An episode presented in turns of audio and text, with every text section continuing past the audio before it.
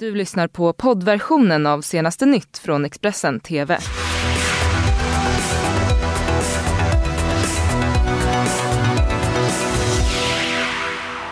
God morgon och välkomna hit till senaste nytt. Det är lördag och vi ska kika på den här morgonens rubriker.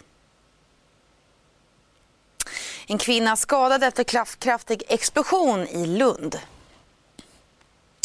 Och Greta möttes av jubel när hon klimatstrejkade utanför Vita huset. Och minst fyra döda efter översvämningarna i Spanien som orsakats av kraftiga skyfall. Men vi börjar eh, den här sändningen i Lund naturligtvis. En kvinna har ju nämligen förts till sjukhus efter en kraftig explosion utanför en livsmedelsbutik i Lund här under natten. Det var vid tretiden som larmet om händelsen kom in till SOS Alarm. Exakt vad det är som smält är ännu oklart men polisen har under natten haft stora resurser på platsen och upprättat stora avspärrningar. Ett vittne berättar om så mycket som åtta 8 till 10 polisbilar på plats platsen. Räddningstjänsten ska nu ha lämnat eh, området men polis och polisens bombgrupp uppges vara kvar på platsen. Räddningstjänst, eh, polisambulans ryckte alltså ut till platsen under natten och upptäckte där en skadad person som omedelbart fördes med till sjukhus med ambulans.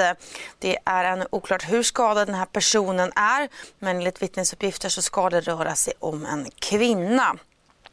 Även den här livsmedelsbutiken eh, ska ha fått eh, en del skador både på dörr och fönster. Det ska även ha uppstått en vattenläcka i byggnaden. Och eh, Niklas Ringström han är boende i det här området och blev vittne till den här höga smällen. Såg väl inte så mycket egentligen utan jag hörde ju främst en stor, stor smäll. Mm. En riktig eh, smäll. Så att eh, fönstren skakade och det var ju inte liksom den här bangersmällen utan det lät ju som något mycket, mycket mer kraftfullt. Mm. Så jag förstod ju att det var någonting. Eh, och då tänkte jag att jag, jag hörde lite skrik då, då hörde jag tjejskrik. Mm. Eh, och sen tänkte jag jag inväntar en polisbil och ser liksom. Så alltså var det rätt tyst och sen bara helt plötsligt kommer en polisbil då med blåljus. Och då tänker jag fan jag måste gå ner och titta. Och när du då kommer fram, eh, vad, vad ser du då? Då ser jag ju en ambulans och sjukvårdare som, eh, som tar hand om en flicka eller tjej. Hur, hur, hur känns det här att det smälls så pass nära dig själv? Det är ju, eh, sådant har man ju aldrig liksom... Eh, det har ju, har ju varit så långt ifrån den alltid. Lund har man ju sett som en stad som... Det händer inte sånt här.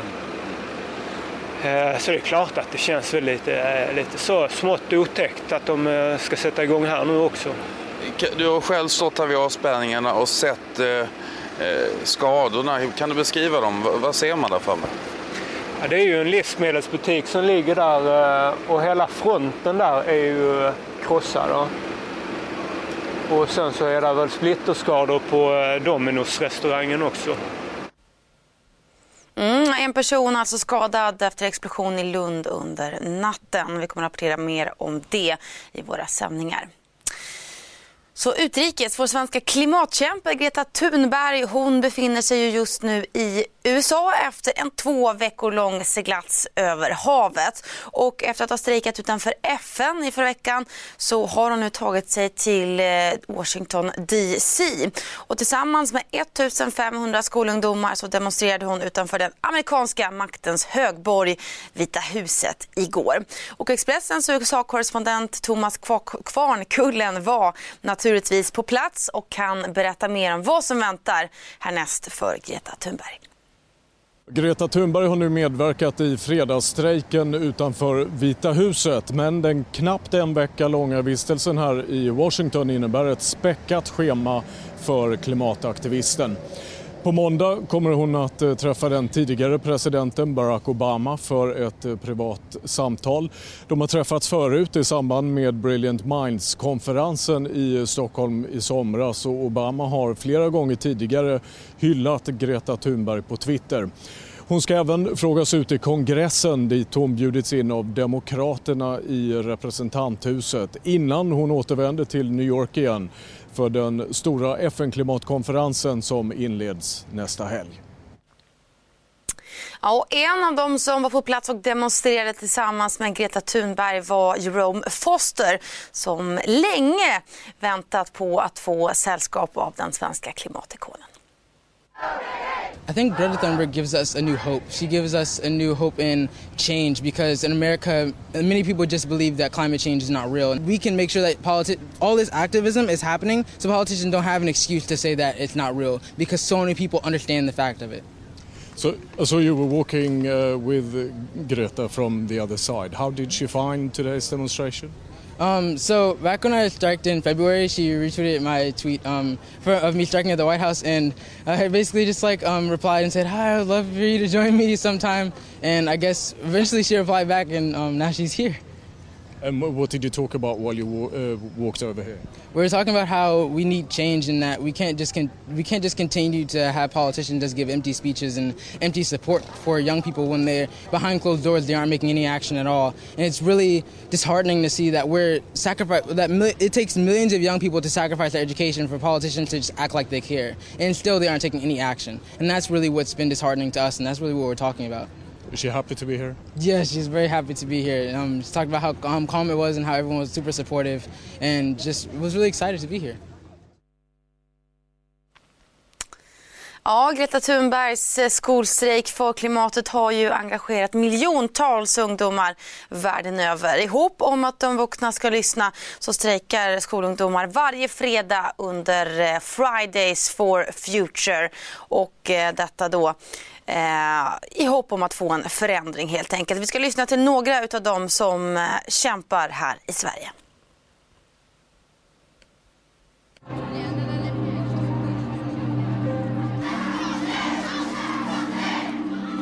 Känner du hopp inför framtiden?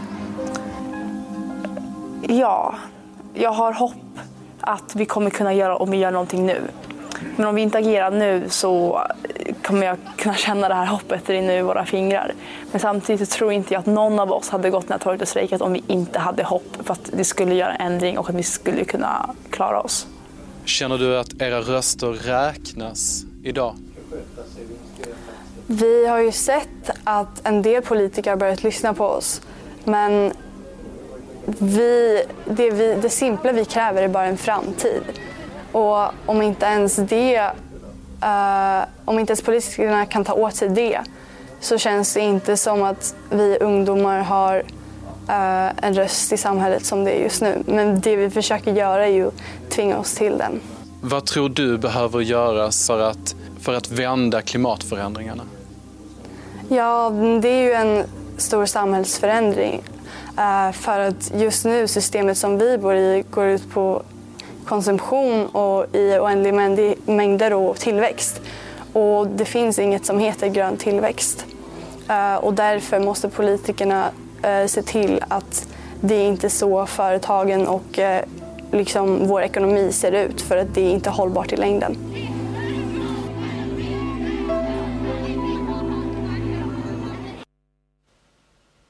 Mm, och Eh, från klimatstrejken och Greta Thunberg ska vi vidare till Spanien där man drabbats av kraftiga oväder den senaste tiden. Minst fyra personer uppges nu ha dött efter översvämningarna som ju orsakats av bland annat de här kraftiga skyfallen som slagit mot landet. Det senaste offret ska vara en 36-årig man som drunknade i sin bil i staden Jamula. Och det är främst sydöstra Spanien som drabbats av det här massiva ovädret med skyfall, kraftiga vindar och hagel stora som golfbollar.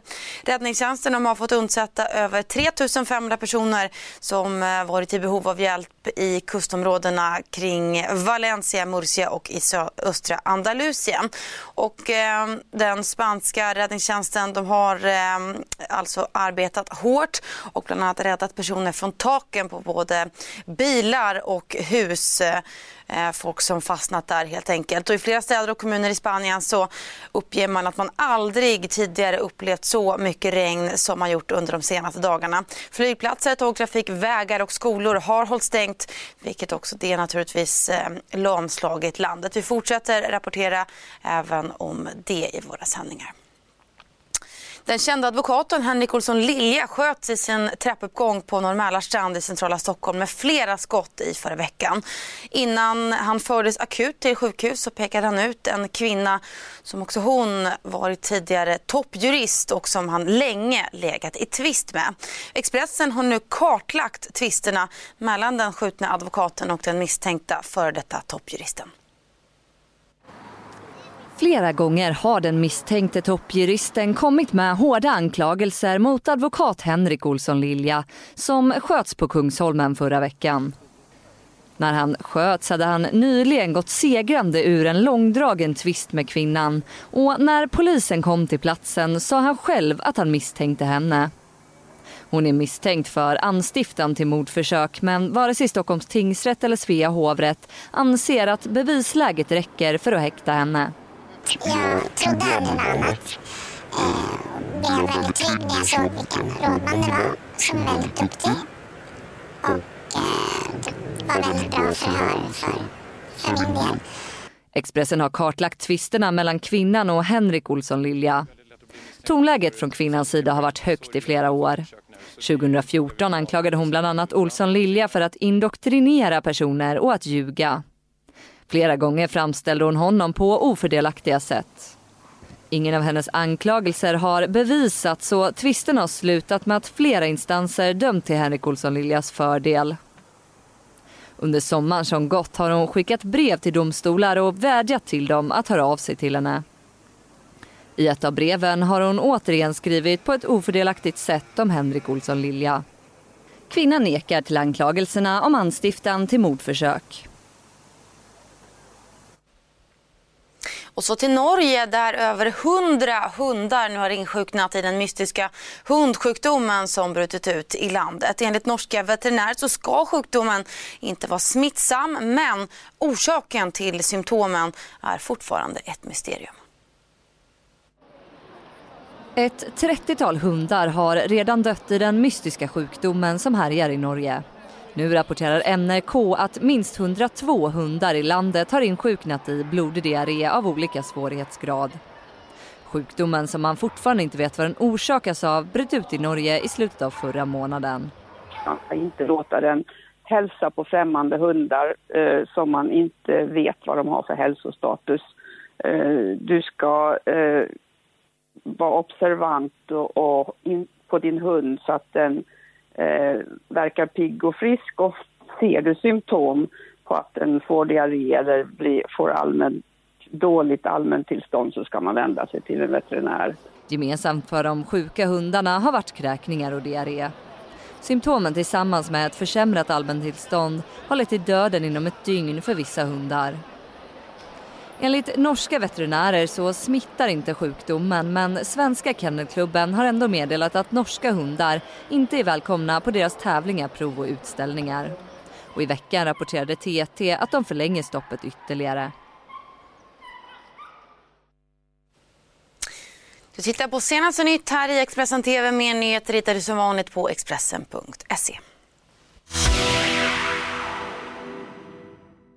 Du har lyssnat på poddversionen av senaste nytt från Expressen TV.